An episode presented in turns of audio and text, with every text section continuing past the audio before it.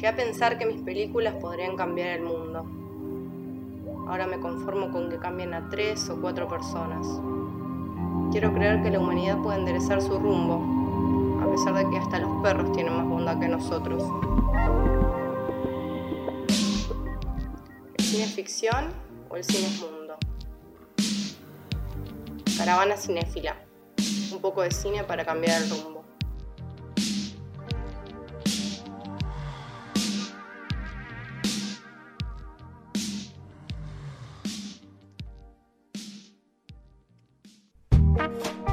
Lucía Torres. Hoy vengo con un tema eh, que es para. es un llamado a la conciencia. Así que espero que estén listos para esta conversación. Tomo ya es hora. Ya es hora. Em, no, tiene que ver con una situación que me pasa a veces, que es que la gente me pide que le recomiende películas. Vamos a recrearlo. Estel, pedime que, que te recomiendo una película. Che, Lu, em, tengo ganas de ver una peli. ¿Qué me recomendás? Bueno, no, no. Ya empezamos mal. Eh, no te puedo recomendar a secas ni ahí. La gente me hace eso, me dice, ¿me recomiendas una película? Y no, no te puedo proscribir cualquier cosa, ¿entendés? Necesito un poco de tu historia clínica, necesito saber más de vos, tu estabilidad emocional, tus síntomas.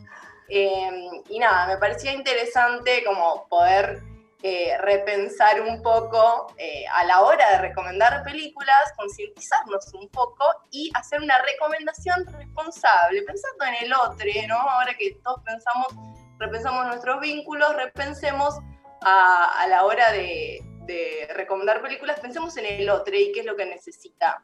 Eh, seamos menos egoístas, chiques. Em, Es como los regalos, Lu. Hay que regalar algo que a uno le parece lindo, valioso y significativo, o algo que para la otra persona lo sea, o que haya un encuentro ahí. Claro, no, para mí tenés que pensar en el otro. eh, no, no hay otra forma. Em, Pero vos regalarías algo que no te gusta. ¿Recomendarías Sí, yo- American Pie a una persona que sabés que le va a gustar, aunque a vos te parezca el horror? Ah, No, no, tengo que amoldarme, Ah. sí es verdad, hay un encuentro, hay un encuentro, tengo que amoldarme a quizás, no sé, pero está bueno eso, es un ejercicio. De repente hay un género que no miro tanto y tengo que encontrar algo de ese género que quizás es lo que me pide el otro eh, para recomendarle. Eh, Yo alguna vez recomendé American Pie, ¿eh? qué duro. Igual si Bueno. alguien te pide que le recomiendes una peli, está confiando en tu criterio y está apelando a tu gusto en pelis, así que imposible No. que recomiendes algo que no te gusta. Claro, pero a mí me gusta más pensar en qué momento está esa persona y además me, me parece que realmente puede tener consecuencias graves. Por eso digo, hay que, hay que repensarlo bien. Porque, ¿qué pasa si yo de repente vos eh, estás extrañando a tu familia porque estás en cuarentena y no los puedes visitar? Y yo te recomiendo el gran pez. Te dejo de, de cama siete días, ¿entendés? Entonces, Claro. eh, tengo que pensar un poco en vos y cuidarte a la hora de recomendar películas. Entonces, Sí, yo una Eh. vez hice mala praxis, muy mala praxis. Recomendé Please Like Me, que el protagonista tiene un problema con su madre que tiene, eh, se intenta suicidar y la repifié. ¿Viste? Pasa eso, por eso. Es importante que, que- que pensemos en qué situación está el otro y, y si está preparado para eso que le vamos a recomendar. Eh, Sí. Bueno, entonces lo que me propuse hacer es mandarle un mensajito a amigues eh, y que me cuenten en qué mood están, eh, esperando también que sea el mood de algunos escuchantes y, y que veamos eh, en base a lo que tenga ganas el otro, eh, recomendarle. Así que vamos con un primer audio de un compa que es un genio. ¿Qué haces, Lu? Eh, estoy así con ganas para la noche, eh, con un vino al lado y unos pedazos de queso. Eh, estoy para un thriller psicológico, de esos que te, eh, te hacen poner de punta los pelos del antebrazo. Recomendame algo de eso, porfa. Nivel de precisión. Me encanta el nivel de precisión, me parece fundamental. Lo valoro mucho, entendió todo lo que le pedí. Em, porque también es importante en qué momento lo ves, ¿no? Em, y me llama la atención que la gente quiera thriller psicológico en este momento. Yo estoy más susceptible que esos chicos, los revaloro que sean tan fuertes para, para comerse ese viaje ahora. Em, yo particularmente, eh, si, me dicen thriller psicológico, y acá me van a segundear porque sé que, lo valoran también, pienso en Yorgos Lantimos. La primera que se me viene a la mente es eh, el sacrificio del cordero eh, o del ciervo sagrado. Ay, ahora se me confundió. Bueno, no importa. La fui a ver al cine em, eh, y la verdad tiene un sonido que tenía ese plus. Bueno, ahora no, no, hay cines, perdón.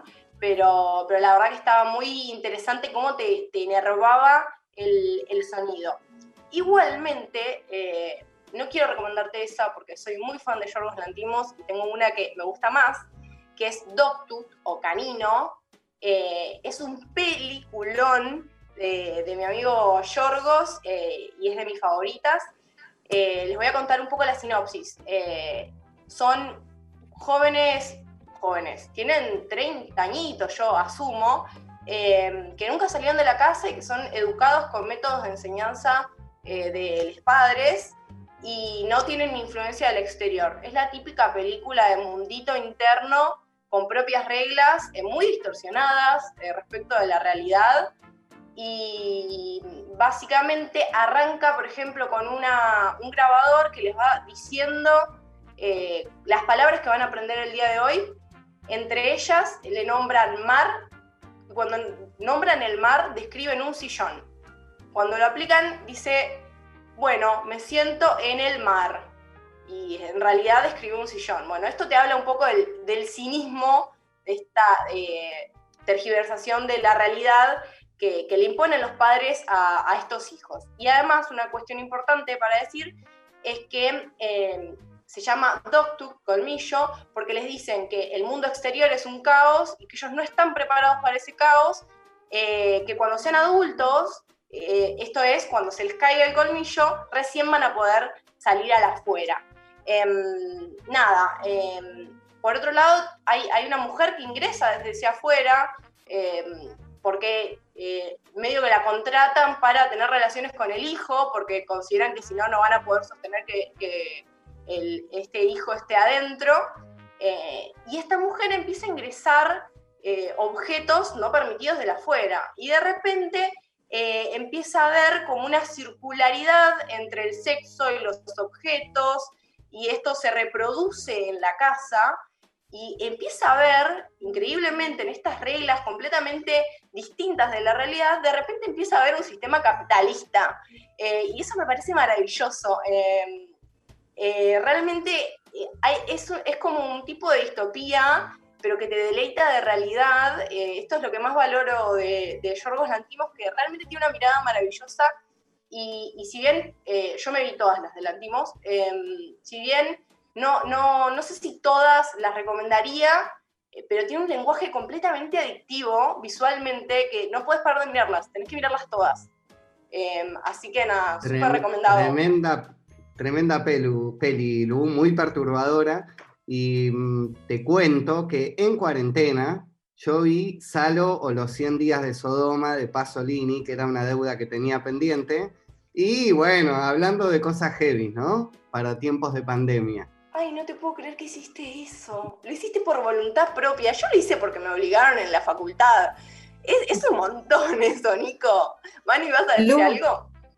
No, no, iba a hablar de Lantimos que, lo rebanco también por la capacidad de, tener una singularidad, ¿no? Que, como que es muy singular su cine y te das cuenta que, trabaja ahí. Y está pasando algo muy interesante en el cine griego contemporáneo. También estoy viendo mucho otro que, ay, no me sale el nombre ahora, pero bueno, después te lo voy a buscar y te lo voy a pasar. Hay un documental que filmó que se llama Birds, que está muy bueno. Después te lo paso.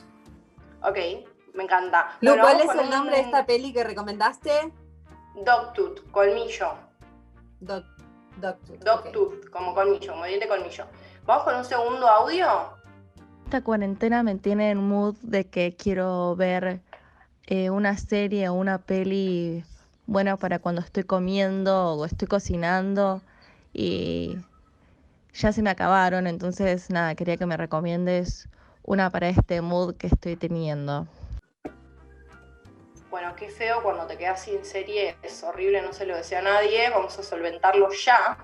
Em, me parece que por ahí para, para, comer está buena una serie que, nada, que puedas hacer libremente, meterte un, un bocadito de pizza sin, sin perderte nada. Eh, hay una serie que se llama 10%, no sé si alguno la vio. Em, básicamente se llama 10% porque es de agentes, que son agentes de actores, em, y ganan el 10% de, de, lo que ganan eh, los actores en sus contratos. Es una serie Representantes. Claro, representantes, exactamente. Eh, es original de Netflix, es francesa, los capítulos duran aproximadamente 50 minutos, pero es pasatista, es, es eh, linda para mirar, eh, es tranquila y está bueno este mundito que presenta eh, del cine, como lo que pasa atrás. Hay un capítulo que, que hablan de canes y, y, y está bueno a, al que le guste ver ese mundo interno, que me parece que está bueno porque devela un poco de esto de los actores eh, que de repente tienen vida, no sé, se quedan dormidos y no fueron al rodaje, o tienen algún problema con el hijo, están maternando, nada, eh, eh, comento un poco la vida misma, eh, la vida misma y, y, es de una manera bastante graciosa, así que está buena para ver. Voy a ir cerrando em, nada, creo que no, no, me quiero retrasar mucho más, no sé cómo estamos de tiempito. Eh, uh.